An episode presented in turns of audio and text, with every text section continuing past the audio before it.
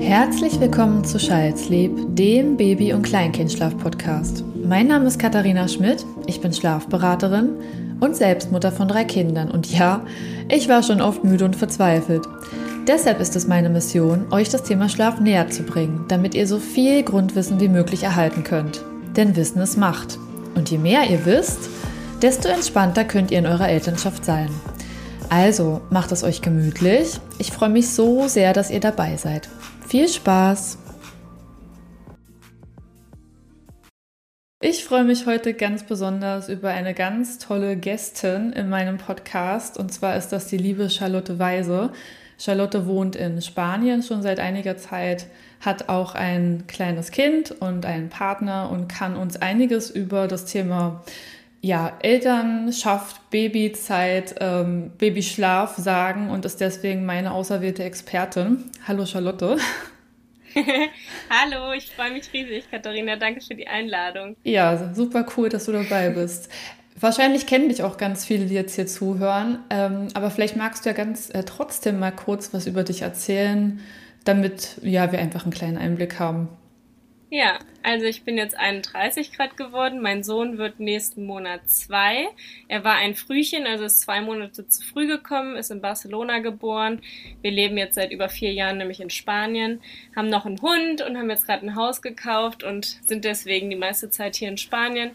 Und ja, bei mir war der ganze Anfang dementsprechend nicht so leicht und nicht so ein schöner Start, weil er eben Frühchen war, wir sehr viel im Krankenhaus waren und als wir zu Hause angekommen sind, war es natürlich auch dementsprechend schwierig, erstmal in diese Mutterrolle reinzukommen, weil er davor ja immer an Geräten war und alles über mit Überwachung lief und ja, es einfach eine sehr stressige und emotionale Zeit war. Deswegen ist bei mir, glaube ich, das Thema Schlaf noch zusätzlich so ein Ding gewesen, was bei anderen vielleicht so das Hauptmanko am Anfang ist, was einen ganz schön ähm, schlaucht und ähm, hm. genau, finde es da immer total inspirierend, deinen Account anzugucken und ja, einfach die Bestätigung auch zu finden, dass ich es intuitiv genauso mache und eben nicht mein Kind schreien lasse oder so. Deswegen an der Stelle vielen Dank für deine Arbeit täglich. Dankeschön.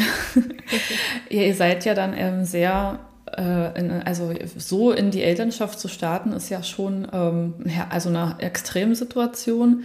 Ja. Hattest du das Gefühl, dass du da in Spanien auch gut aufgefangen wurdest, medizinisch?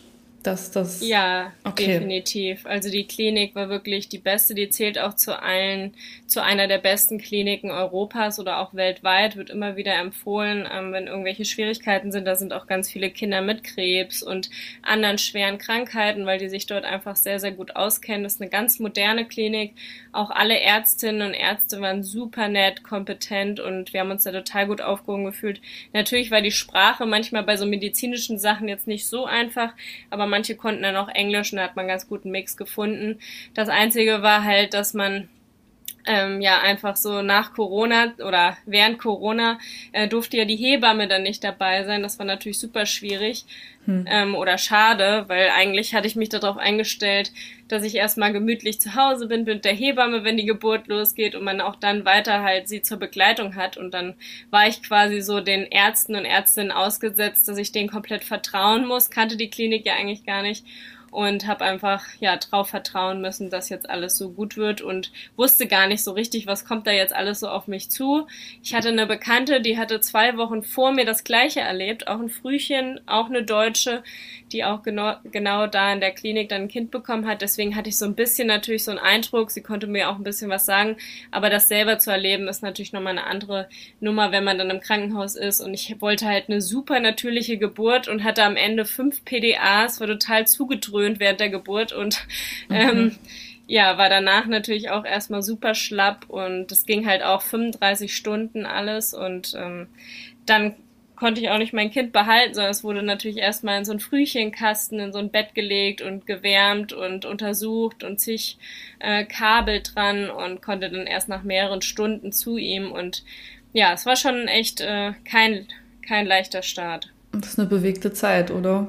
Ja, Aber ich finde, total. das hast du so krass kämpferisch gemacht. Also auch, ja, dass du, ja, dass du so komplett auch immer für dein Kind da bist, egal. Also ich habe das Gefühl, du hast da eh eine super gute Intuition so mein Empfinden, aber dass du da auch irgendwie so diesen Weg gegangen wirst, egal was da vielleicht andere gesagt haben, ne? Das finde ich bei dir auch herausragend, muss ich sagen. ähm, ja, also ich glaube, dass halt super viele ähm, ja so diese diese Kraft für sich selber auch so ein bisschen noch mehr behalten haben und ich habe mich halt komplett aufgeopfert. Also mhm. alle haben mir auch gesagt, pass richtig doll auf dich auf, weil ich habe halt wirklich nicht mehr geschlafen. Ich musste ja alle drei Stunden abpumpen damit äh, die Brüste angeregt sind, damit das Stillen richtig klappt, weil man macht dann ja immer diese Känguru-Methode, dass das Baby stundenlang auf einem liegt, auf dem nackten Oberkörper und ähm, ja, man liegt dann einfach den ganzen Tag da, aber man kann ja trotzdem nicht richtig schlafen, weil das Baby auf einem liegt und an Geräten angeschlossen ist und es immer wieder lospiept. Also dieses Piepen war auch so ein großer Stressfaktor einfach für uns alle und ja, ich hatte einfach das Gefühl, ich muss so viel pumpen und stillen und weiß was ich, dass halt irgendwann kaum noch Elan oder Kraft für mich da war. Ich war einfach so emotional ähm, durch auch diesen krassen Schlafmangel schon am Anfang, weil man sagt ja eigentlich am Anfang schlafen die Babys ganz viel, aber ich musste ihn ja immer wecken und alle drei Stunden wickeln, stillen, abpumpen, äh, Flasche geben und ähm, ja, irgendwie war da so ein, schon so ein krasser Rhythmus drin, dass man gar nicht in dieses entspannte Wochenbett oder so reinkam, um runterzukommen nach mhm. dem, nach der Geburt, sondern man war die ganze Zeit nur in Voll-Action und auch dann zu Hause konnte ich mich gar nicht entspannen. Deswegen habe ich dann auch eine Gesprächstherapie gemacht, eine Körpertherapie und ähm, ja, habe dann erstmal wieder lernen müssen, auch so ein bisschen mehr auf mich zu achten und es war halt gar nicht einfach, weil ich ein sehr gefühlsstarkes Kind hatte, wenn man das, also ich weiß ja nicht, es gibt mehrere ähm, Wörter dafür. Vielleicht sagt man auch gar nicht mehr gefühlsstark. Da kennst du dich ja besser aus. Aber zu mir wurde halt immer gesagt, boah, ähm, das Kind braucht auf jeden Fall sehr, sehr viel Aufmerksamkeit ähm, und lässt sich überhaupt nicht ablegen und nimmt keine Flasche und nur Mama und alle anderen äh, mit anderen klappt's nicht. Und das war natürlich für mich äh, super schwierig, da einen Weg zu finden, beziehungsweise ist es auch immer noch, ähm, dass ich die Nummer eins bin und wahrscheinlich auch erstmal bleibe und da immer so ein bisschen versuchen muss, auch mal eine Minute durchzuatmen und zu lernen, hier, es gibt auch noch mich und nicht nur das Kind. Und klar, ich musste mein komplettes Leben umkrempeln, weil es eben kein Kind ist, was man beim Yoga daneben stellt und es guckt einfach zu und schläft ein, sondern äh, ich musste immer alles aktiv äh, machen, damit das Kind nicht nörgelt, nicht weint und nicht schreit Mhm. Und ähm, ja, da bin ich gerade so ein bisschen im Prozess. Er ist jetzt fast zwei und ähm, geht jetzt auf einmal in den Kindergarten. Jetzt muss ich natürlich auch erstmal lernen, ja, zu verstehen, jetzt habe ich mal wieder Zeit für mich, so ein paar Stunden und da nicht immer nur arbeiten, sondern auch mal durchatmen, weil die zwei Jahre oder auch zweieinhalb Jahre, die Schwangerschaft war auch nicht, auch nicht einfach, mhm. ähm, mal zu lernen, ein bisschen wieder auf mich zu achten. Das kann ich gut nachvollziehen. Ja. Hast du denn das ganze Wissen für dich, so um, ja, wie gehe ich mit einem Baby um und was macht es mit dem Schlaf? Hast du das schon in Spanien erhalten oder hast du dich da international informiert? Eher so. Mm, also ich habe mehrere Bücher gelesen, ich weiß jetzt aber nicht die Titel. Ähm, und habe mich natürlich ähm, auf deinem Account und auf anderen Accounts so ein bisschen inspirieren lassen, mit anderen Müttern ausgetauscht. Ähm, ich habe es dann nur immer mehr mitgekriegt, dass alle um mich rum abgestillt haben und ich still halt immer noch und dann hat mich das immer wieder unter Druck gesetzt, so oh, verbessert das den Schlaf, weil da gibt's ja auch so verschiedene Meinungen. Die einen sagen, ja, die Kinder schlafen direkt besser, die anderen sagen, Gott, jetzt ist es die Vollkatastrophe, jetzt will das Kind immer nachts spielen, weil es das Melatonin aus der Muttermilch nicht mehr hat. Mhm. Und äh, ich habe dann zweimal mal dieses nach Gordon gemacht, dieses sanfte Abstillen und es hat auch eigentlich ganz gut immer funktioniert, aber dann kamen wieder Zähne oder eine Erkältung und dann ist es halt wieder eingebrochen zu jede halbe Stunde nuckeln und ganz schlimmen okay. Nächten. Und äh, deswegen bin ich gerade tagsüber und nachts immer noch sehr viel am Stillen und ich hätte wirklich das niemals gedacht, dass ich nachts wenn er fast zwei ist, immer noch so schlecht schlafe. Also ich glaube, das längste Durchschlafen bei mir war halt mal so vier, fünf Stunden am Stück. Und das ist vielleicht zwei, dreimal vorgekommen in den zwei Jahren. Das ist schon ähm, Das macht was schlauchend. mit. Auf jeden ja, Fall. Vor allem, wenn man danach arbeiten muss und sich selbst motivieren. Und, ja, du bist ja. ja auch als selbstständige Person auch in der Verpflichtung irgendwie für dich genau. zu sorgen. Das ist nochmal was anderes. Ja. Ähm, du hast gesagt, alle um dich herum haben abgestillt. Ja. Meinst du jetzt auch in, insbesondere Spanierinnen oder? Ähm mm, auch, ja. Also ich habe das Gefühl, dass ich in so einer Bubble hier bin. Also wir wohnen ähm, am Strand auf dem Land, so 60 Kilometer von Barcelona. Und mhm. hier sind sehr, sehr viele alternative Leute, die auch schon sehr bindungsorientiert ähm, ihre Kinder erziehen und sehr darauf achten, dass es den Kindern gut geht und jetzt nicht irgendwie die Kinder unbedingt äh, schreien lassen, damit sie schlafen. Das habe ich auf jeden Fall so mitbekommen natürlich weiß man jetzt nie, was dann zu Hause so abläuft. Also wenn man dann bei den Nachbarn hört, ähm, wie doll die Kinder stundenlang schreien und da wird nichts gemacht, das gibt's halt in jedem Land und bei jedem, jeder Familie wahrscheinlich mal. Man weiß ja nie, was da vorgefallen ist.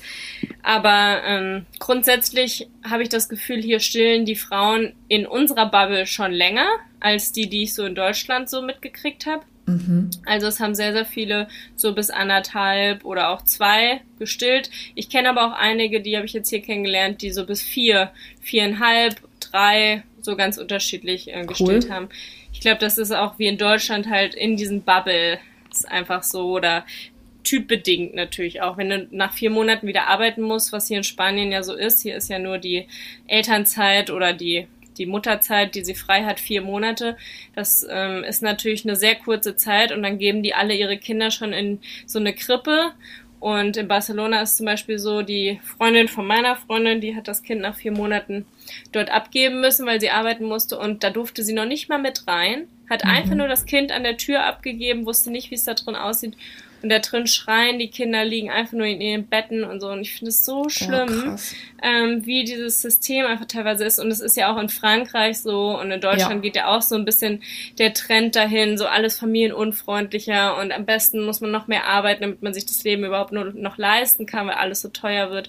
Also ich finde es so schlimm für die Kinder und ähm, habe da einfach versucht, meine Privilegien, dass ich von zu Hause arbeite und so ähm, eben für mein Kind dann das Beste geben zu können. Aber ich kann es natürlich auch total verstehen, wenn man früher abstillen muss und früher das Kind abgeben muss, weil man eben Geld verdienen muss, um über die Runden zu kommen. Es gibt ja auch viele Alleinerziehende, die echt drei Jobs haben, um das zu wuppen.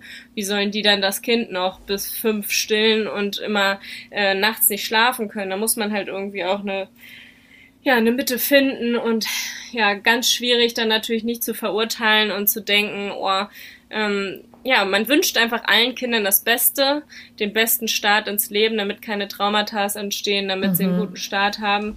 Aber es ist eben ganz oft nicht möglich. Und das mit anzusehen, finde ich schon sehr, sehr schwierig. Ist ja bestimmt für dich auch immer. Jeden Tag aufs Neue, was dir Leute schicken, wie manche Leute das machen, ist schon.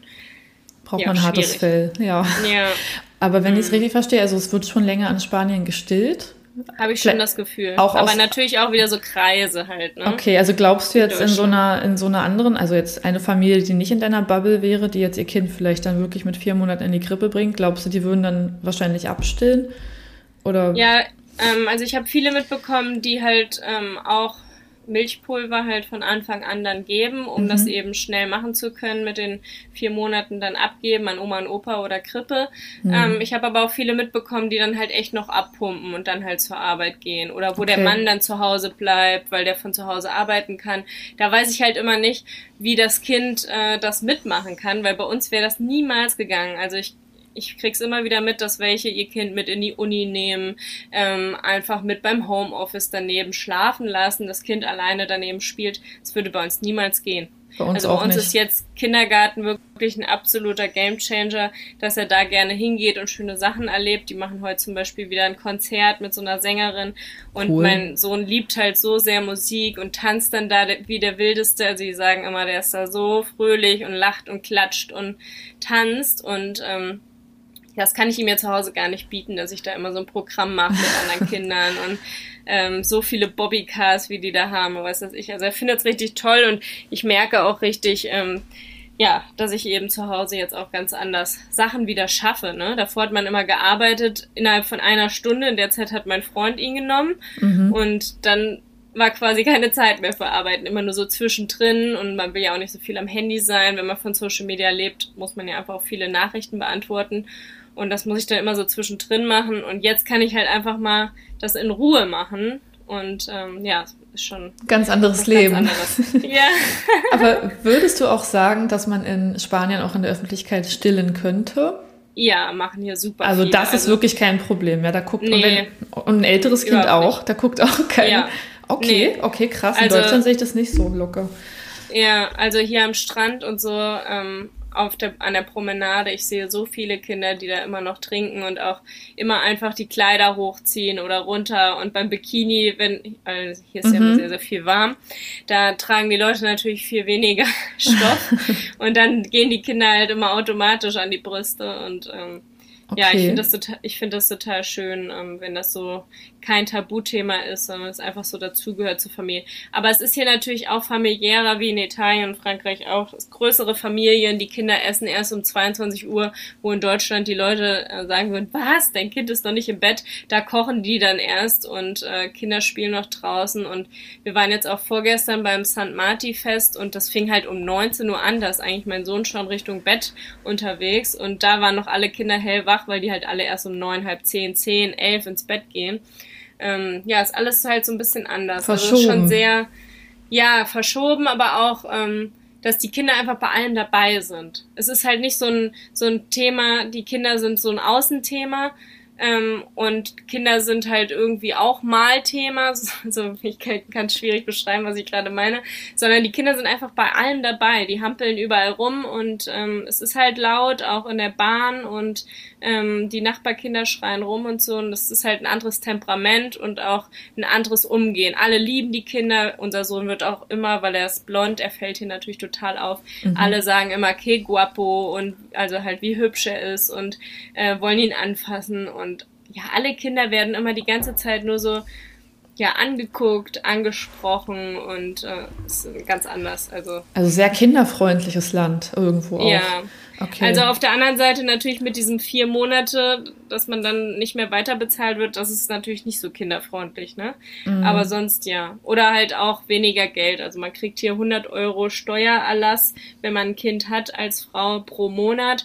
Und in Deutschland kriegt man ja, glaube ich, 180 Euro pro Monat Kindergeld. Ich glaube ungefähr. Ich habe jetzt ehrlich gesagt auch nicht mehr geguckt. Ja. Das ist, man nimmt es irgendwie so hin und man guckt gar nicht mehr rauf. Aber ich glaube, man hat ab dem dritten Kind auch noch? Oder? Mehr. Ja, genau. Ja, da kriegt man mehr. Mhm. Aber ich weiß mal gar nicht, ob das so viel besser ist bei uns. Weil man muss es ja am Ende steuerlich erstmal alles nachvollziehen, am Ende des Jahres, was für eine Begünstigung hat man am welchem Posten.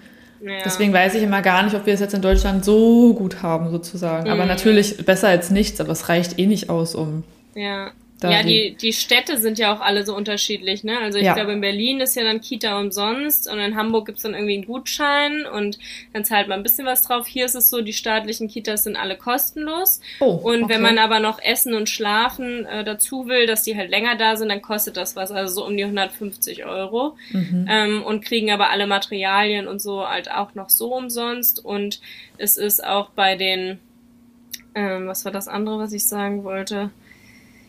Ähm, nicht schlimm.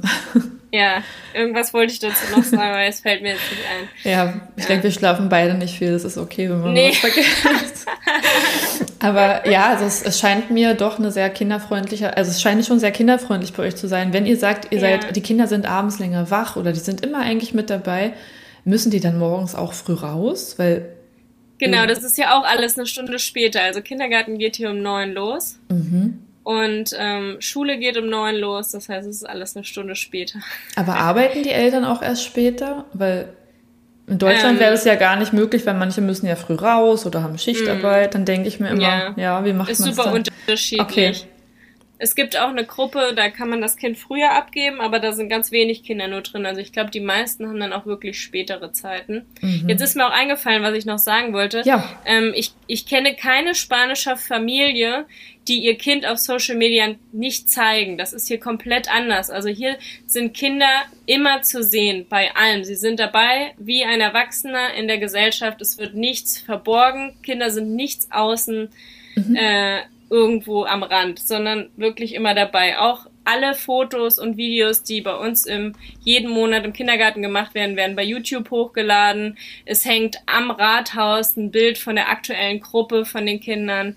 Ähm, überall Hängbilder. So. Und auch bei Social Media zeigt jeder seine Kinder, auch vor allem in der alternativen Szene, wie sie nackig am Strand sind, von hinten, wo man jetzt nicht doll sieht. Okay. Einfach so ästhetisch, ähm, Einfach anders. Ja, also das ist einfach komplett anders, dass man eben auch so Bernsteinketten sieht man hier super viel noch, ist ja in Deutschland auch total verboten. Äh, hier werden auch äh, die Kinder einfach in die Buggies mit dem Bauch nach vorne reingelegt, obwohl sie am Anfang noch ähm, so eine ganz ähm, ja, sollen sie ja so eine spezielle Schale haben. Also alles, was in Deutschland gefühlt mir immer bei Social Media sofort geschrieben wird von deutschen Followerinnen, oh mein Gott, das kannst du nicht so machen und das Kind muss sofort Helm tragen, das ist hier alles ganz anders noch. Also nicht jetzt wie in Thailand, dass da fünf Kinder gleichzeitig mit auf dem Roller sind, mhm. ähm, alle ohne Helm oder so, aber so ein bisschen so ein Mittelding. Also es wird alles nicht ganz so ernst genommen, äh, beziehungsweise ein bisschen mehr vielleicht noch wie früher bei mir. Ich durfte als Kind immer stundenlang einfach im Wald sein. Und heutzutage würde man das keinem Kind mehr erlauben, glaube ich. Ja, ich habe manchmal das Gefühl, dass die Deutschen immer so ein bisschen ähm, mit erhobenem Zeigefinger. Ja. Also das meine ich jetzt auch ja. gar nicht böse gegen, gegen uns, nee. aber ich kriege ja auch von ja. den deutschen Nachrichten und äh, ich habe manchmal auch das Gefühl, krass, deswegen kann man fast gar nichts zeigen. Ja, auch von einem ja. selber, egal, wenn man jetzt irgendwie ja. nur Weintrauben auf dem Kinderteller hat, kommen 100 pro ja. 1000 böse Nachrichten, warum ich die nicht kleiner schneide. Oder egal, es fragt keiner, wie alt ist dein Kind und wie oft hat es das schon gegessen, sondern eher, wie kannst du nur? Und es ist, ähm, ja, ja, ja, es ist halt, ich krieg das auch gerade hier zum Essen viel, wenn ich dann bei Social Media zeige, ähm, Mats isst irgendwie, keine Ahnung, was Süßes mit oder so. Das ist hier halt ganz normal. Die gehen halt morgens zum Bäcker. Es gibt hier keine Körnerbrötchen. Es gibt hier halt nur Weißmehl, Baguettes und Brötchen oder auch keine Brötchen. Dann gibt's halt Schokocroissant und noch so ganz viele andere süße Sachen und das essen die halt dann auch morgens. Oder die gucken halt auch mal ein Video, Doku über Fische in der Kita und essen dazu so ein süßes Gebäck mit total viel Zucker und Mandeln drin und so. Es ist ja halt alles ein bisschen anders. Und vermutlich ja. haben die Kinder eigentlich eine coole Erinnerung dran später. Glaube ich. Also ich, ich glaube, das prägt sich so ein, wenn man was Tolles gucken kann und was Leckeres isst. Ja, ähm, ja also ich kenne mich jetzt mit Spanien nicht so gut aus wie du, eher mit Portugal, äh, aber da gibt es jetzt auch eher so Süßkram. Und wenn man da mm, morgens ja. was äh, Salzigeres Sehr essen. Ähnlich. Ja, da gibt's dann irgendwie nur so ein, so ein Toast mit ähm, ja, Käse. Marmelade und so. Ja, Toast, genau. Käse. Aber bei euch gibt's ja auch dieses mit dem Tomaten drauf gerieben. Ja, ne? Pan con Tomate. Ja, ja, das klingt, sieht auch immer lecker aus bei dir. also du hast ja, ja auf jeden Fall ziemlich viele äh, unterschiedliche Einblicke jetzt auch schon erwähnt. Was findest du dann jetzt besonders gut in Spanien und was würdest du sagen, pff, das stört mich teilweise sogar? Mm. Ja, das mit den vier Monaten, dass man das Kind abgeben muss, finde ich natürlich äh, total schlimm für die Mütter, für die Kinder, für das komplette System, mhm. weil diese Grundbausteine, diese ersten zwei Jahre, die so entscheidend sind für das ganze Leben, halt meiner Meinung nach von der Politik äh, besser geregelt sein müssten, dass man eben länger zusammen sein kann, dass das alles familienfreundlicher ist und ähm, ja, mich stört es natürlich auch, ähm, dass super viele einfach Milchpulver geben müssen und nicht die Muttermilch geben können mit den ganzen Antikörpern und so, weil sie eben dann wieder zur Arbeit müssen. Sowas finde ich natürlich auch super traurig. Ähm, und was ich natürlich total schön finde, ist, dass die Kinder hier so so frei irgendwie aufwachsen, die bei uns hier alle wohnen. Die sind so viel am Strand. Teilweise sind die echt so sechs Stunden am Tag draußen. Es scheint immer die Sonne. Dadurch sind sie weniger krank. Wir haben viel, viel weniger. Also mein Sohn hat sich noch gar nicht angesteckt im Kindergarten. Wir haben Anfang September angefangen mit Kita-Eingewöhnung und alle meinten, der erste Monat wird so schlimm. Ihr seid nur zu Hause und er wird überhaupt nicht ähm, in den Kindergarten mehr gehen am Anfang. Und er hatte einfach noch nichts und ähm, Cool. Ja, sowas finde ich, finde ich natürlich total praktisch mit dem Wetter. Und die Leute sind so nett und so kinderfreundlich. Ähm, das liebe ich total hier an Spanien. Auch in der Bahn. Überall sind die so, oh, wollt ihr euch hinsetzen mit dem Kind und äh, grinsen ihn an und sprechen mit ihm und so. Also ich finde, ähm, das ist schon ganz anders. Also als wir jetzt in Hamburg waren für zwei Monate, klar, Hamburg ist jetzt auch nochmal Norden, ist jetzt nicht München oder so, wo man sagt, die Leute sind offener, aber wir haben sind ja auch in das? Gelebt. ja, weiß, weiß man halt nicht. Sag, sagt man so, dass man okay. da schneller Freunde findet in, in München oder im Süden als im Norden, weil die Leute erst verschlossen sind. Aber das sind ja auch immer alles nur so Klischees. Also da kann ne? ich nur sagen, als in Süddeutschland Lebende, die eigentlich aus Berlin auch kommt, dass ah, ja. ich, also ich komme ja hier aus Berlin, aber ich bin auch nach, Südde nach ja. Süddeutschland gezogen und ich finde es mega schwer hier. Oh, also die sind zwar viel netter als die Berliner, sorry Berlin, mhm. also nicht so ruppig, aber die sind sehr, sie bleiben unter sich und hatten schon okay. immer ihren Freundeskreis und haben auch Familien ja. und auch so, also es ist super schwierig, ähm, Schade, hier ne? Freunde zu finden, ja. Aber ja, gut. also in äh, Hamburg war es jetzt auf jeden Fall so, dass ich mich irgendwie immer so keine Ahnung, so komisch gefühlt habe. Ich bin auf den Spielplatz gekommen und habe allen Hallo gesagt und es hat vielleicht eine Mutter auch Hallo gesagt. Und alle waren da so, klar, es war jetzt auch ein schicki Stadtteil, alle waren so mit ihren schicken Kleidern, saßen sie da und die Kinder durften sich schmutzig machen, aber gefühlt auch nicht so gerne. Also es ist halt natürlich auch so, ein, so eine Ecke, ähm, Eppendorf oder Winterhude oder so in Hamburg, mhm. ähm, wo es nochmal ein anderer Schlag ist, vielleicht als jetzt Eimsbüttel oder so, aber ich habe mich da total oft so ganz komisch gefühlt, als ob ich jetzt das Falsche anhab und deswegen sagt mir keiner Hallo oder echt? ich bin zu freundlich oder ist das jetzt uncool, Hallo zu sagen? Also Bist du echt auf einem Spielplatz und hast jedem Hallo gesagt? Ja, ich bin, cool. ich bin da halt hin und hab Hallo gesagt und, und hab die angelacht und das habe ich auch immer auf Modelcastings und so gemacht und das weiß ich schon, dass es in Hamburg ein bisschen oder in Deutschland halt nicht so ist mit diesem, vielleicht eher auf dem Dorf so. Da habe ich das Gefühl, da, da grüßen sich alle und da sind alle freundlich. in der Stadt ist man so ein bisschen verhalten, also hm, muss ich erstmal gucken, wer das ist, ob die cool genug ist. Ja, und so habe ich mich echt, also den Kontrast fand ich schon krass zu diesem Sommer, weil ich jetzt einfach vier Jahre in Spanien bin. Ich komme an den Strand, setze mich einfach bei anderen Familien dazu, man lernt so schnell Leute kennen. Wir haben eine WhatsApp-Gruppe mit über 60 Familien, die alle hier leben, alle international, mit super vielen Kindern, alle wow. sind total cool drauf. Die meisten sind Veggie und so. Und ähm, ja, dann bin ich nach Hamburg halt auf diese Spielplätze gegangen, habe mich überall überhaupt nicht wohlgefühlt und meinte nur, boah, das ist ja so der krasse Kontrast. Also waren immer wieder natürlich nette dabei, die man dann kennengelernt hat, aber so dieser Grundeindruck war schon sehr kalt. Also, puh. Puh, es ist ja, ähm, also ich glaube in Deutschland ist es, also ich würde jetzt auch auf dem Land behaupten, ich kann nicht auf den Spielplatz gehen und grüßen. Und selbst, also einfach Süddeutschland. Und selbst wenn ich grüße, vielleicht sagen sie kurz irritiert Hallo, aber sie würden yeah. niemals mit mir ins Gespräch gehen. Ich bin ja nicht oh von hier. Ich bin ja, Warum? ja, ich, ja, gute Frage. Man bleibt halt unter sich. Ist cool, sich zu unterhalten, dass die Kinder, man, also in Spanien fragt man immer, wie alt ist denn das Kind? Wie heißt es denn? Also erste, die erste Frage ist immer, wie heißt das Kind? Mhm. Das würde man in Deutschland ja auch nicht fragen. In Deutschland würde man vielleicht als erstes sagen, wie alt ist denn dein Kind? Mhm. Ähm, aber hier ist es immer direkt, wie heißt das Kind? Es ist ah. gar nicht so interessant, wie alt das Kind ist. Es geht einfach so um, es hat doch irgendwie was damit zu tun, dass man einfach dieses Wesen wahrnimmt, ne? Wie ist dein ja, Name? So was, was, was, bist du für ja. ein, ja Mensch, ach cool. Ja. Okay, also es scheint wirklich sehr, aber das hell würde mir auch ehrlich gesagt besser gefallen, dass ich gehe irgendwo hin und da ist gleich so ein Vibe und man ist nicht so einsam und man voll. kann man Deswegen aber, ziehen auch immer mehr hier hin, das ist auch gerade ah, echt total äh, so eine total es explodiert. Also, ja, viele aus Barcelona und so ziehen auch raus und fühlen sich dann direkt hier wohl, weil hier halt einfach echt eine große Community ist, total viele Events. Jetzt ist auch kom kompletten Monat mit St. Martin äh, super viele Events für Kinder von morgens bis abends und ähm, mhm. ja, total schön. Wahnsinn. Ähm, was ist denn bei euch? Also du hast ja gesagt, es war eine ziemlich harte Zeit für euch und ähm, ja. ihr seid echt krass reingekommen in die Elternschaft. Wie war das denn für deinen Freund? Weil, auch super schwierig. Okay. Mhm. Vor allem auch Aufgaben zu übernehmen mit einem Kind, das davor immer an Geräten war und sich dann eigentlich nur bei Mama wohlfühlt und sofort losschreit, wenn er ihn genommen hat. Und dadurch hat er sich halt immer mehr zurückgezogen, hat dann nur noch Haushalt gemacht und sich um den Hund gekümmert.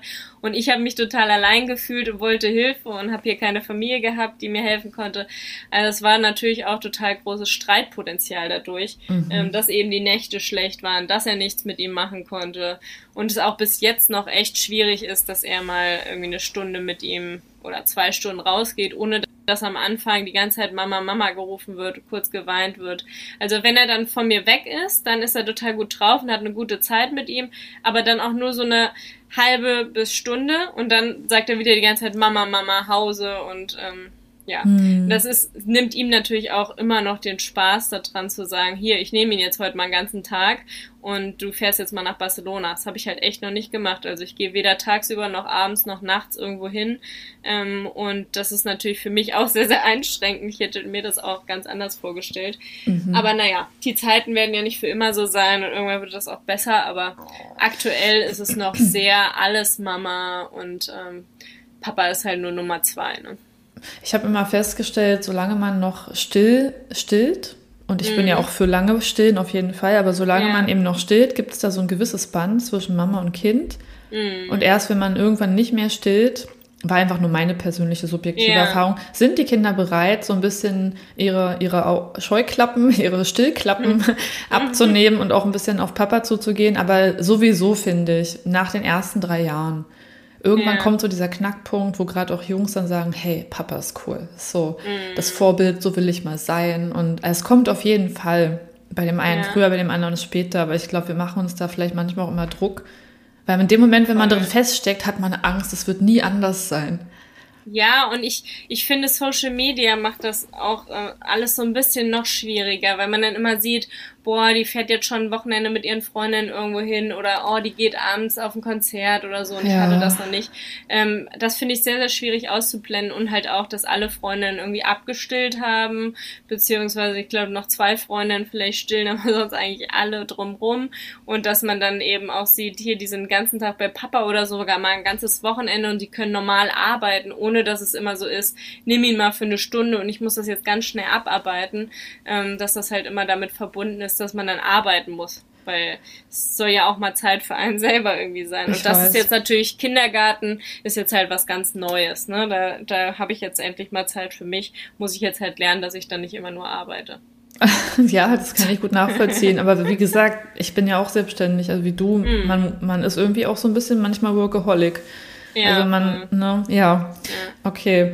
Das heißt. Jede freie Minute nutzen. Ja.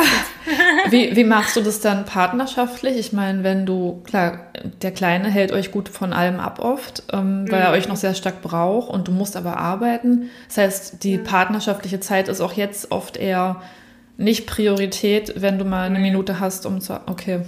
Ja, genau. Also ja. wir versuchen jetzt halt natürlich das mehr zu machen, weil jetzt auch mal länger in dem Kindergarten bleibt. Davor war ich immer, also ich bin jeden Tag eine halbe Stunde mit ihm da und dann gehe ich und am Anfang war ich, also zwei Monate war jetzt die Eingewöhnung und jetzt bleibt er bis 15 Uhr, das war aber nie der Plan. Also eigentlich wollten wir immer nur bis 11.40 Uhr, dass er einfach so ein bisschen spielt und dann ist er bei uns und schläft, aber jetzt ist es immer so, dass ähm, er mit anderen besser ist. Dadurch, dass ich noch so viel stille, will er halt immer zu Hause nichts essen, sondern mhm. nur bei mir trinken. Und im Kindergarten ist er halt besser mit den anderen Kindern. Deswegen war das so das Erste, dass wir gesagt haben, okay, er ist da gut drauf, er isst mit den anderen noch. Aber danach ist er halt komplett müde von diesem Kita-Tag mit Essen, dass ich ihn abhole und er schläft nach einer Minute ein. Und warum sollte ich das dann machen, dass ich ein nörgliches Kind abhole, was in einer Minute in, in der Kita direkt auch mit einschläft? Nee. Und sie meinten, er ist dann total ruhig, super müde, die legen ihn mit den anderen Kindern hin und er schläft direkt. Und das ist natürlich perfekt. Dann holt Absolut. man ein guter, ein gut erholtes, glückliches Kind ab, was einem strahlend entgegenläuft, anstatt so ein müdes, nörgliches Kind, was man direkt zu Hause hinlegt. Und äh, deswegen haben wir halt gesagt, okay, dann testen wir das mal. Und es hat super geklappt, also totale Überraschung.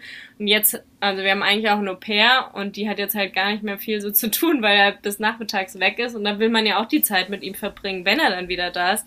Und es war halt nie geplant. Wir dachten halt, er ist bis 11.40 Uhr da und dann ist es natürlich super, ein Au-pair bis abends zu haben. Mhm äh, die uns hilft. Und jetzt ist sie immer so, oh, ich will auch mal was mit Mats machen. Aber wenn er dann zu Hause ist, dann will er natürlich alles mit mir machen dann wieder, weil er einen halben Tag in der Kita war. Ne? Wohnt die auch bei euch direkt im Haus? Ja, genau, ah, die ja. wohnt bei uns mit im Haus. Habt ja. ihr da genug Platz sozusagen? Das ist ja cool. Ja, genau. Ja, das ja. ist wahrscheinlich, äh, über sowas habe ich auch schon mal nachgedacht, aber ich habe irgendwie das mhm. Gefühl, mhm. das ist auch nicht so einfach, da jemanden zu finden.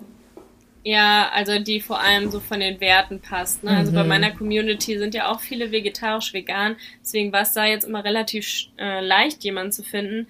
Aber so grundsätzlich müssen natürlich die Werte stimmen, wenn man mit jemandem zusammen wohnt. Auch so erziehungsmäßig, wenn die dann auf einmal das Kind so ruppig äh, nimmt und so, dann ja, also es muss natürlich total passen. Okay. Nochmal, um ganz kurz auf den Babyschlaf zu kommen. Mhm. Würdest du denn sagen, dass Spanier höchstwahrscheinlich nicht Schlaftraining machen? Doch, das gibt's hier genauso. Okay. Ja, also es sagen auch ähm, immer wieder Leute, die ich hier frage, äh, wie schläft denn dein Kind? Super, von Anfang an durch. Und das kriegt man natürlich in Deutschland auch immer wieder so Einzelfälle, die sagen, boah, mein Kind schläft immer super. Mhm. Ähm, und natürlich gibt es so, so Kinder, die das von alleine machen, aber wenn man dann genauer nachfragt, ist auch ganz oft das Kind von Anfang an halt in einem anderen Zimmer und ähm, dann kriegt man natürlich auch nicht immer alles so mit. Ne? Okay, also gibt es wahrscheinlich, wie in Deutschland. Wie bei uns alles gibt, gibt mhm. es auch dort alles ja. sozusagen. Schlaftrainings sind hier auch angesagt und auch hier ist ja Kita und ähm, Vorschule und so. Also ist hier mit vier Monaten gibt's ja diese Krippe. Mhm. Dann sind die P0, das sind so Systeme, die dann P0 ist quasi ab Baby Kindergarten, dann gibt's P1 und im P2 ist jetzt mein Sohn, der jetzt von 1 bis 2 so oder bis 3 Jahre sind. Und mit drei Jahren kommen die aber schon in die Schule. Das heißt, ah. das komplette System ist so aufgebaut, dass die dann echt so bei der Vorschule, Schule dann schon bis 17.30, 18 Uhr weg sind. Und wir haben zum Beispiel auch eine Familie in unserer Community, die haben beide Kinder auf der englischen Schule. Und da ist auch wirklich schon das Baby von morgens um neun bis um 17.30 Uhr da. Und dann haben die noch eine Nanny zu Hause. Also es gibt wirklich alles, ähm, wie es das auch in Deutschland gibt, dass halt mhm. viele einfach so diese Ganztagsbetreuung machen müssen, weil sie arbeiten und ähm, dann ist eben auch der Schlaf super wichtig, wenn die so viel arbeiten. Und ich glaube, dass sie dann sich auch von Leuten beraten lassen, die halt so Schlaftrainings machen, damit es eben besser wird. Ne? Und könnt ihr euch jetzt, sage ich mal, dieser Schule ab drei, die Vorschule, könnt ihr euch dann da rausnehmen oder wollt ihr das dann auch in Anspruch nehmen? Nee, wir wollen das auch auf keinen Fall machen. Also man kann dann private, also wir versuchen die Frühchenkarte zu ziehen, dass wir eben sagen, hier, er ist der Jüngste im Kindergarten, er ist echt noch klein, so können wir das nochmal wiederholen, das P2. Mhm. Äh, das ist jetzt erstmal der erste Schritt, dass er eben den Kindergarten nochmal ein Jahr länger macht, als ob er das wiederholt und dann halt erst ähm, in einen anderen Kindergarten geht, weil es gibt hier ganz viele private Kitas von Leuten, die das eben auch nicht wollen, dass die schon sofort in dieses Schulsystem kommen und dann kann man ähm, die eben in eine private Kita geben, bis sie dann fünf, sechs sind und dann kommen sie erst in die Schule. Okay, aber das kostet wahrscheinlich auch wieder ordentlich Geld, ne? Ja, so 320 bis 380 Euro ähm, sind so diese normalen spanisch-katalanen Kindergärten. Da gibt's dann Waldorf, Montessori und sowas. Ähm, mhm. Und dann gibt's aber auch noch diese englische Schule, die hat auch einen englischen Kindergarten dran, die kostet 750 plus Essen. Wow. Ja, und ist, äh, äh, Schule ja. ist dann halt auch, diese internationalen privaten Schulen sind immer so 1000 Euro im Monat dann. Boah. Aber Kindergär also Kindergarten bei uns kostet auch unter drei Jahre. Ich will jetzt nichts Falsches sagen, aber auch irgendwas zwischen 380 bis 420 im Monat. Mm, ja. Und das ist ja auch je nach Bundesland anders ja, genau. geregelt, aber preiswert ist das hier auch nicht, finde ich. Nee. Also, und du musst ja auch das in Anspruch nehmen, bis dein Kind schulpflichtig ja, ist. Und mhm. ähm, ja, nur in Frankreich ist, glaube ich, gratis, ne? Ja. Also Dafür halt hier, Zwang. Ja, hier gibt's halt die ähm, Kitas, die, die halt kostenlos sind, die staatlichen und die privaten kosten eben nur. Mhm. Das heißt. Aber, und zum Beispiel Impfung hm? ist hier auch anders. Hier gibt es keine Impfpflicht. In Deutschland gibt es ja jetzt, glaube ich, Masern-Impfpflicht. Äh, ja, ich glaube, es war Masern, ja. Hier ist, bei euch mhm. ist gar nichts. Also, nee. nee. Und okay. auch in unserer Community sind die sehr, sehr viele Kinder gar nicht geimpft. Also da habe ich auch das Gefühl, dass es echt anders ist als zu, zu Deutschland, so teilweise. Sind sie irgendwie sorgenfreier oder einfach liberaler? Ich weiß es auch nicht, woran das liegt. Also es ist hier ja ähm, sehr sozial auch alles. Du kannst ja zum Beispiel ein Haus, was nicht bewohnt ist, kannst du ja einfach besetzen und dann da drin ah, ja, wohnen. Äh, das ist so die eine Regelung und dann kannst du kostenlos das ähm, äh, Health-System, also hier Krankenkasse, wenn du kein Geld hast, kannst du kostenlos zu allen Ärzten gehen und ähm, ja, das ist hier schon so ein bisschen anders und ich glaube, dass die Impfungen, wenn die eh alle gratis sind, ähm, vielleicht einfach dann noch nicht so verpflichtend gemacht wurden, weil, ach, keine Ahnung, kann ich, ich habe dafür keine Begründung, aber ähm, das war auf jeden Fall bei uns so, dass wir in Deutschland von allen Freunden gefragt wurden, und habt ihr ihn schon gegen alles impfen lassen? Und hier in Spanien redet da gar keiner drüber. Oder eher in die Richtung, ich lasse mein Kind nicht impfen. Ähm, und hier ist jetzt aber total viel mit Meningokokken, was ja jetzt auch gerade in Deutschland kommt, mhm. dass man mhm. eben sagt, da nehmen immer mehr, da gibt's immer mehr Zahlen. Mhm. Und ähm, das haben wir jetzt auch impfen lassen, weil es hier in Spanien, wo immer mehr Fälle gibt, die echt übel ausgehen. Oh Gott. Und das, das ist wohl so, wenn man äh, in Deutschland sagt, man reist nach Spanien, dann kriegt man die wohl umsonst. Also anscheinend ist das so ein Spanien-Ding gerade. Das ist mir jetzt noch dazu eingefallen. Ja, ja, spannend. Okay. Das heißt, in Spanien gibt es irgendwie auch alle möglichen Strömungen, mm, aber ja. eben auch eine bedürfnisorientierte Seite. Ja. Und die ist aber gefühlt krasser ausgeprägt als bei uns in Deutschland, oder? Mm, ja, würde ich schon sagen. Also vor allem die Ecke, wo wir auf jeden Fall leben. Ne? In Madrid kann es jetzt wieder ganz anders aussehen, da ist ja auch ein bisschen andere Regierung. Aber so Barcelona und alles so Umgebung ist schon sehr auch alternativ und ähm, ja, super viele alternative Kindergärten. Ich glaube, wir haben hier in der Gegend irgendwie fünf, die richtig toll sind, wo mm. man sich mm. gar nicht entscheiden kann. Ähm, die alle so Montessori-artig sind. Und habt ihr euch bewusst diese Wohngegend ausgesucht oder war das Zufall und dann, oh cool, hier ist es ja, das entspricht unseren Werten? Ja, wir sind 2019 nach Barcelona gezogen und es war erstmal voll die schöne Zeit. Wir haben halt mitten in der Innenstadt gewohnt, konnten aber trotzdem zum Strand laufen, hatten viele Freunde da und so, es war echt cool. Mhm. Aber dann kam ja der Lockdown von Corona und wir durften nicht mehr raus ohne eine Begründung. Das heißt, man durfte nur noch einzeln entweder mit dem Hund gehen oder einkaufen und überall Polizeikontrollen und Strände geschlossen, Parks geschlossen und es war halt echt gefühlt so ein bisschen gefängnisartig. Und dann haben wir gesagt, wir wollen hier raus aufs Land an Strand, wo nicht mehr alles so eingeschränkt ist. Und äh, sind dann eben hier gelandet, weil ein Freund von uns meinte, guckt euch mal die Ecke an, der kommt von hier. Und ja, hat uns sofort überzeugt. Also wir waren sofort verliebt und Ach, waren so, boah, es ist halt echt, als ob man auf Mallorca in so einer ganz kleinen Bucht lebt, aber man hat halt trotzdem dieses Festland. Man kann sofort nach Barcelona fahren in kurzer Zeit mit dem Zug und man ist schnell in Tarragona. Und ähm, ja, das waren einfach alles gute Punkte für uns. Ich glaube, da muss ich auch mal hin. ja, sag Bescheid. Ja. Und würdest du sagen, dass irgendwie, oder kriegst du das mit? Gibt es politische Anreize oder denkt man da ein bisschen an die Eltern in Spanien? Oder siehst du, dass sich das mal ändern könnte zugunsten der Eltern, auch gerade Elternzeit? Oder ist das was, das ist festgefahren und bleibt jetzt einfach so? Ja, dadurch, dass die Regierung ja hier so Barcelona, die ganze, also Katalonien ist ja sehr links. Mhm. Und ähm, dadurch wird natürlich vieles immer als sehr sozial ähm, versucht umzusetzen. Also ähm, das macht sich auf allen möglichen Ebenen bemerkbar, äh, dass er eben halt auch so viele äh, Sachen jetzt für Kinder zum Beispiel bei diesem Fest wieder sind und so. Und ähm, ja, also ich, ich habe so das Gefühl, die Regierung hier ist schon echt sehr cool, wo wir mhm. hier wohnen. Aber zum Beispiel in den Ecken, wo jetzt nicht Katalonien ist, ist es natürlich nochmal ganz anders. Also deswegen kann ich halt immer nur von unserer Ecke sprechen. Ja, und ähm, hoffe, dass das natürlich alles noch toller für Familien wird, aber äh, grundsätzlich finde ich schon echt cool. Also hier sind echt mehr Kinder teilweise auf den Straßen als Erwachsene und ähm, aber grundsätzlich kriegen ja Spanier später Kinder, weil sie halt schlechter verdienen und sich das natürlich auch erstmal leisten können müssen, mhm. leisten können müssen ähm, Kinder Leisten, zu kriegen. Ja, weiß ich gerade auch nicht, aber. und deswegen kriegen, glaube ich, hier durchschnittlich ähm, auch die Mütter erst mit 32, 33, 34, 35 so die Kinder. Ähm, okay. Und das aber sie leben ja auch am längsten. Ist später.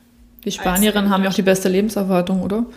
Dann, Echt? Ah, das wusste ich gar nicht. Also vor ein, zwei Jahren haben die Spanier ah, ja. die Franzosen abgelöst. Oh, krass. Also man, ja, man hat gesagt, das ist so der, so, ja, der, der Vibe vom Leben und Slow Peace, ja, Pace und genau, es ist einfach auch die Ernährung wohl. Kann ich jetzt gar nicht beurteilen, das weißt du besser, krass. aber ja, ja, es ist, ist halt schon fettig, viel Fisch, viel Gemüse mhm. und auch fleischlastig, also ja. Das hat mir auch meine ja, Freundin gesagt, Zucker. das ist alles sehr fettig. Ja.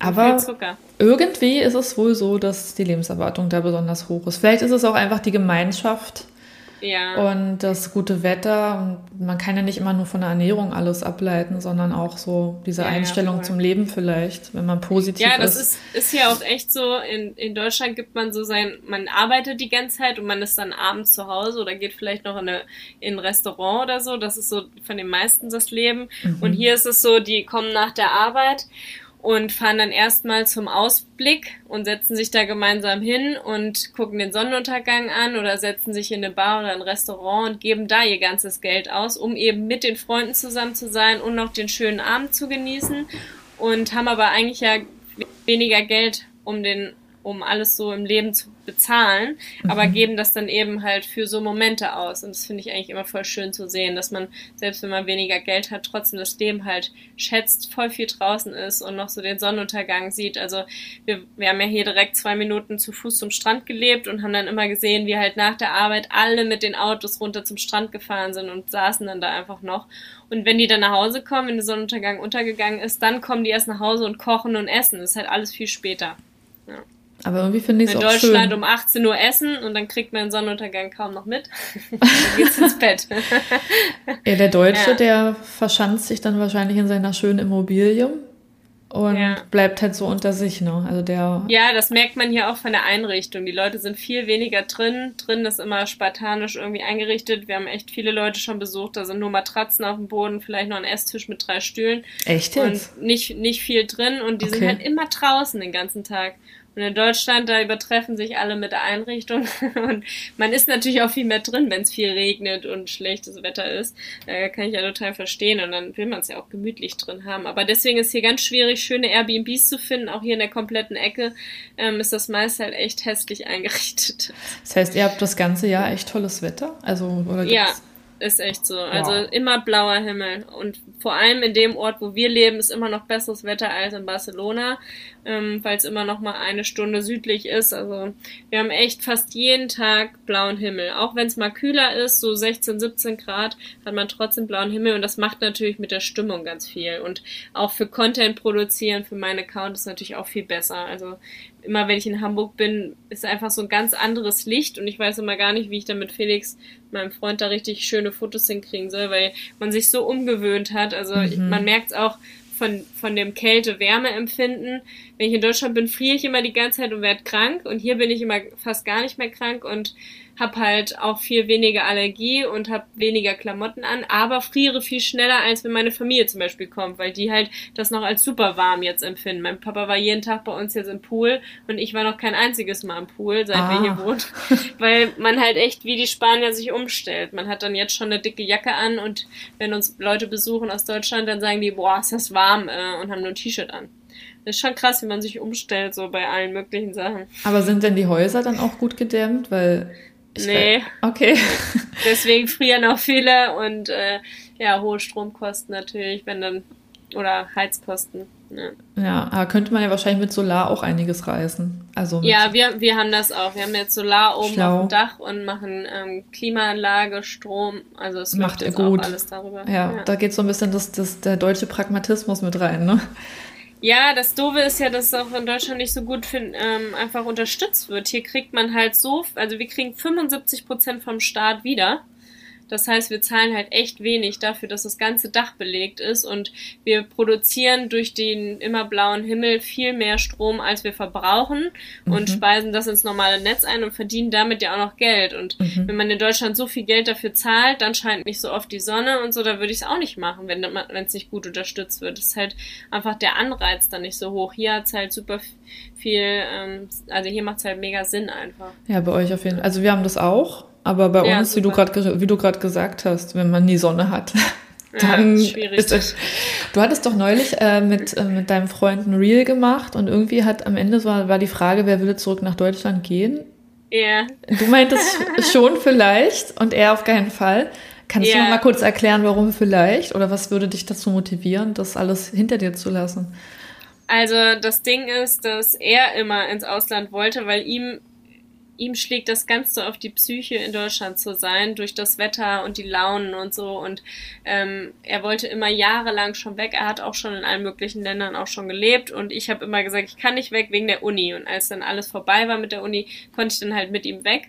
Und für mich ist es halt so, dass ich sage, wenn ich jetzt alleinerziehend wäre, will ich halt bei, bei meiner Familie und Freunden sein in Deutschland, die mir halt helfen können und wir machen gemeinsam irgendwie noch ein schönes Leben da draus und ich würde dann nicht alleine hier bleiben. Aber mit Felix zusammen und so würde ich natürlich auch hier bleiben. Also ich finde es mega schön hier, aber eben nicht alleinerziehend. Also ich sehe das bei allen möglichen, die alleinerziehend sind und einfach immer nur fertig sind, weil sie keine Unterstützung dann irgendwo haben und ähm, in Deutschland hätte ich meine Familie und Freunde, die halt auf jeden Fall mir helfen könnten und ähm, Okay. Deswegen würde ich halt als Mutter quasi entscheiden, zurückzugehen. Ich habe aber auch schon, als ich noch nicht Mutter war, gesagt, ich würde eher zurückgehen als er, weil ich ähm, halt einfach total krass familienbezogen bin. Also ich liebe mhm. meine Familie, auch wenn wir alle Patchwork sind und so, aber ich verstehe mich so gut mit denen und denke halt, wir leben alle nicht so lange und sollten die schönste Zeit draus machen. Aber jetzt besuchen uns halt immer alle, jetzt haben wir genug Platz im Haus, was natürlich auch super ist. Ähm, und deswegen ja, hat man dann hier Quality Time, weil man denkt immer, wenn man in Deutschland lebt, sieht man die alle viel mehr, aber eigentlich sehe ich die jetzt intensiver, besser und mehr ähm, als davor. Davor hat man sich dann halt auch irgendwie viermal im Jahr nur besucht, weil es lebt ja nicht jeder in der gleichen Stadt und dann fährt man halt nicht vier Stunden immer dahin, sondern mhm. man ist dann doch da, wo man lebt. Und jetzt hat man dann immer so zwei Wochen intensive Zeit zusammen und dann freut man sich auch immer wieder aufeinander. Ja. Jetzt könnt ihr das richtig genießen, dann, wenn ihr euch mal seht.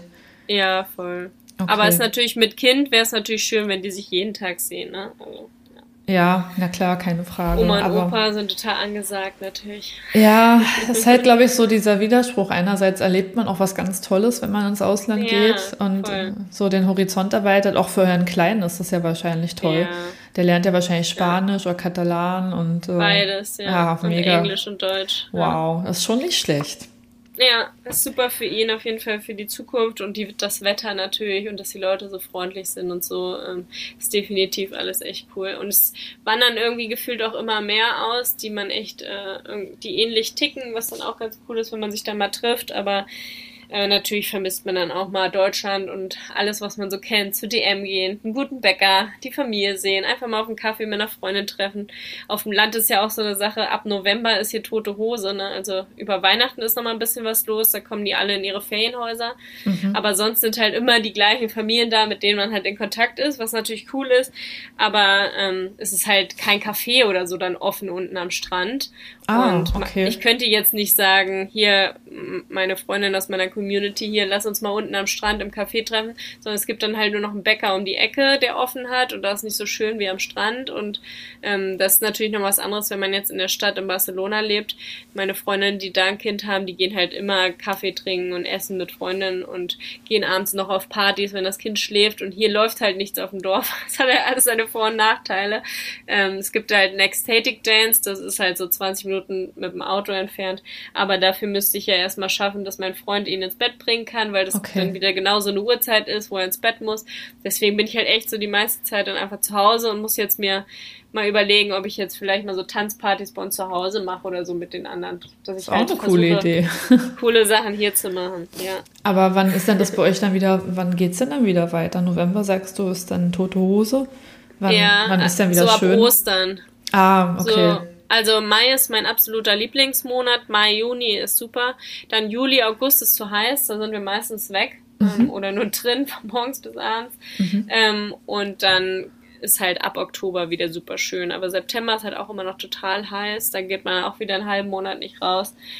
Genau, also die Deutschen, die feiern das ja ab, weil sie dann halt gerade Urlaub haben und dann können sie auch mal so braten quasi, aber die Spanier, denen ist das auch viel zu heiß. War jetzt echt über sechs Wochen um die 36 Grad, ne? Ähm, jetzt gerade oder nee, im Sommer? Nee, ähm, im Juli, August. Oh, okay. Und das war halt einfach viel zu doll und dann sind halt die Spanier immer von morgens bis abends mit Klimaanlage drin und dann gehen sie erst abends raus, aber die Deutschen, die sind ja auf Mallorca dann auch in der Mittagssonne draußen. Mhm. Ähm, das ist halt einfach, wenn man hier lebt, dann findet man das auch einfach irgendwann zu heiß. Also man Wie ist es für halt die Kinder?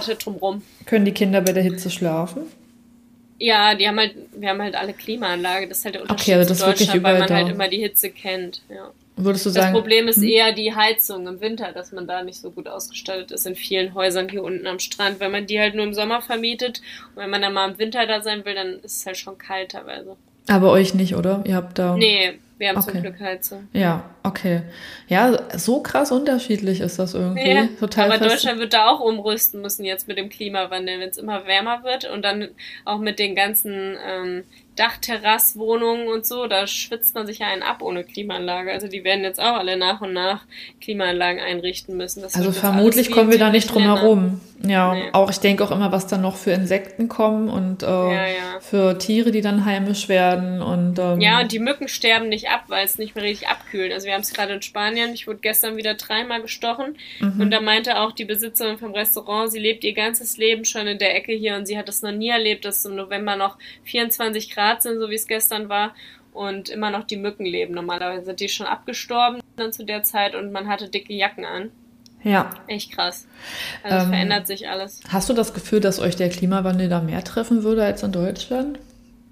Ja, ganz also, an, hm. mehr im Süden auf jeden Fall, wo halt schon echt auch Wasserrationen jetzt waren und dieser ganze Anbau von dem ganzen Gemüse und Obst, was teilweise ja auch nach Deutschland kommt, oder viel Tomaten und also was die auch nach Deutschland kommen, die sind mhm. natürlich super teuer geworden und riesiger Wassermangel ist natürlich für alle hier ein Problem, dass man dann die Pools nicht mehr befüllen darf, man darf das Auto nur noch einmal die Woche waschen und äh, so Geschichten sind natürlich auch schon hier jetzt gewesen oder die großen äh, Schwimmbäder teilweise zu, keine Duschen am Strand und ja, da muss man sich auf jeden Fall umstellen die nächsten Jahre, das wird jetzt immer mehr kommen.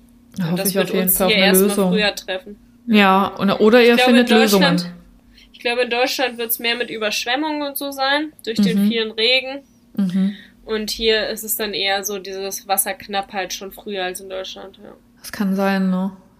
Schade, dass es so kommt, aber ja, da hat der Einzelne nicht alleine Einfluss drauf. Das ist ja, müssen alle unser Bestes geben. ja, genau. Man sich auch nicht so fertig machen, sonst kann man das Leben echt nicht mehr genießen, wenn man sich das die ganze Zeit nur vor Augen führt, wie mit Dürren und weiß was ich. Ja. Nee, und ich habe vor allem das Gefühl, dass wir Eltern, wir ziehen ja unsere Kinder groß, denen steht das ja. Leben ja noch bevor. Ich habe manchmal ja. das Gefühl, wir machen uns schon noch mal mehr Gedanken darum. Als jetzt vielleicht jemand, der kann jetzt auch sein, dass ich was Falsches sage, wenn jetzt jemand 80 ist, vielleicht denkt er nicht mehr so intensiv darüber nach. Ja, ähm, oder die sind so deprimiert, dass sich halt die ganze Zeit nichts verändert und ja. wissen, sie können es jetzt nicht mehr verändern, aber wollen es natürlich gerne. Ne? Also ähm, schwierig. Ja, schwierig. Ja. Ja, generell ist eh so viel los in der Welt, da kann man echt nur immer wieder sich die Punkte aufschreiben, die einem gut tun im Leben und mhm. vielleicht einfach eine Liste an den Kühlschrank und das immer wieder alles wiederholen, wenn es einem nicht so gut geht. Vor allem jetzt in der dunklen Jahreszeit. Wir hatten das nämlich jetzt gerade wieder mit meiner Tante, die kommt aus Ecuador, ist adoptiert, also die Schwester von meiner Mama. Und die fühlt immer das so krass mit dem Wetter. Also immer so im August, November, äh, Oktober, November kriegt die immer so Depressionen, wenn das so dunkel alles wird. Oh. Und die kann da gar nichts gegen machen. Es gibt wirklich keinen Grund in ihrem Leben, weswegen sie jetzt irgendwie traurig sein sollte. Und sie ist dann immer so traurig und weint und muss teilweise in die Klinik und so und sagt, boah, das macht mich so fertig, dass es halt so dunkel ist. Und sie weiß gar nicht, weswegen sie weint und so. Und ähm, wow. ja, jetzt haben wir halt alle, also meine Mama hat jetzt mit ihr so eine Liste nochmal gemacht. Was tut ihr gut? Wen ruft sie an, wenn es ihr schlecht geht? Welchen Song hört sie? Ähm, was macht ihr Spaß? Puzzeln, keine Ahnung, den und den Song an, den und den Film gucken, dass man einfach immer wieder ja, Dinge macht, die einem gut tun, Freunde trifft oder Familienmitglieder trifft, die einem gut tun und man wirklich sich darauf konzentriert und man sich nicht nur von Nachrichten und so runterziehen lässt, weil das bringt den Leuten vor Ort, denen schlecht geht, nichts. Du kannst spenden, nee, du kannst stimmt. an die denken und äh, kannst versuchen, dementsprechend zu handeln, indem du halt die und die Firmen unterstützt und die und die nicht und sowas, aber grundsätzlich musst du wirklich voll auf dich aufpassen, vor allem als sensibler Mensch. Und ähm, auch, ich finde, nach der Schwangerschaft oder in der Schwangerschaft, wie sensibel ich war. Ich habe ja wirklich, ich konnte gar keine Nachrichten mehr gucken. Ich, ich, ich konnte nur heulen sonst. Das ist ja. so krass, wie man so herzoffen ist und die ist Hormone man. einfach. Ja. Ist irgendwie auch nicht so viel besser geworden bei mir. Ja, also, bei mir ein bisschen, aber ähm, ich versuche mich halt eben auch so vor so Sachen zu schützen. Ne? Also, also ich kann jetzt im Fernsehen, wenn, wenn wir jetzt irgendeine Szene sehen, die jetzt gestellt aggressiv oder brutal ist, ich kann es ja. mittlerweile auch wieder gucken. Ich will das gar mhm. nicht, aber ich könnte es.